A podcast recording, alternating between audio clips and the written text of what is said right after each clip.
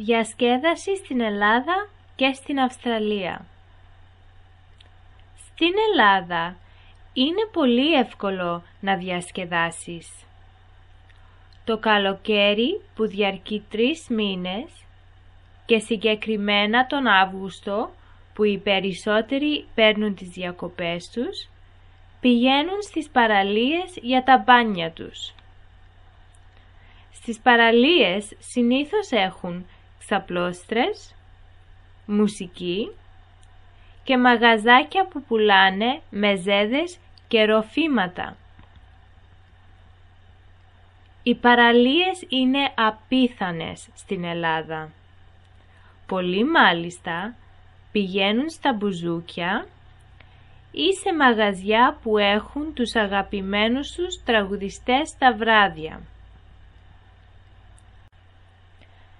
Επίσης τα παιδιά μπορούν να πάνε κατασκήνωση στις διακοπές τους και συνήθως είναι εκεί για δύο με τρεις εβδομάδες. Γενικά στην Ελλάδα τα παιδιά έχουν πολλές εργασίες και πολλή μελέτη από το σχολείο και δεν τους μένει πολύς ελεύθερος χρόνος. Όταν δεν έχουν πολύ διάβασμα, συναντιούνται στην πλατεία με τις παρέες τους. Στην πλατεία έχουν καφετέριες, μαγαζιά, ζωντανή μουσική και πολλά άλλα.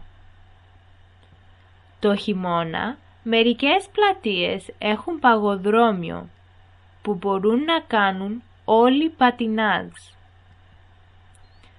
Γενικά στην Ελλάδα όλα είναι ανοιχτά μέχρι πολύ αργά το βράδυ και επίσης υπάρχει σουβλατζίδικο σχεδόν σε κάθε γωνιά.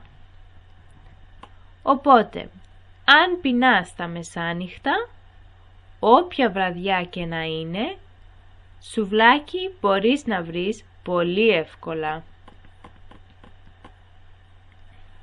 Στην Αυστραλία τα παιδιά έχουν διακοπές το καλοκαίρι για περίπου 4 με 6 εβδομάδες και οι ενήλικοι συνήθως μόνο παίρνουν 2 με 4 εβδομάδες. Πολλοί πηγαίνουν στην παραλία όταν ο καιρός είναι καλός ή κάνουν εκδρομές. Τα παιδιά βγαίνουν έξω με τους φίλους τους ή πηγαίνουν στα σπίτια των φίλων τους.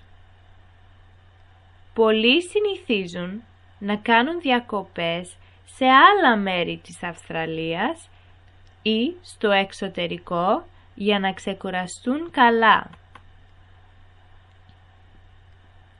Τα παιδιά στην Αυστραλία όταν έχουν ελεύθερο χρόνο πηγαίνουν σε πολυκαταστήματα όπου υπάρχουν καφετέριες, σινεμά και άλλα μέρη για διασκέδαση. Όταν το επιτρέπει ο καιρός, διασκεδάζουν με υπαίθριες δραστηριότητες, παραδείγματος χάρη διάφορα αθλήματα, περπάτημα, ποδηλασία κτλ. Υπάρχουν επίσης πολλά προγράμματα και πολλές εκδηλώσεις για τις σχολικές διακοπές, καθώς επίσης και συναυλίες και μουσικές παραστάσεις. Στην Αυστραλία τα μαγαζιά και τα εστιατόρια κλείνουν νωρίς, ιδιαίτερα αυτά που είναι κοντά στη θάλασσα.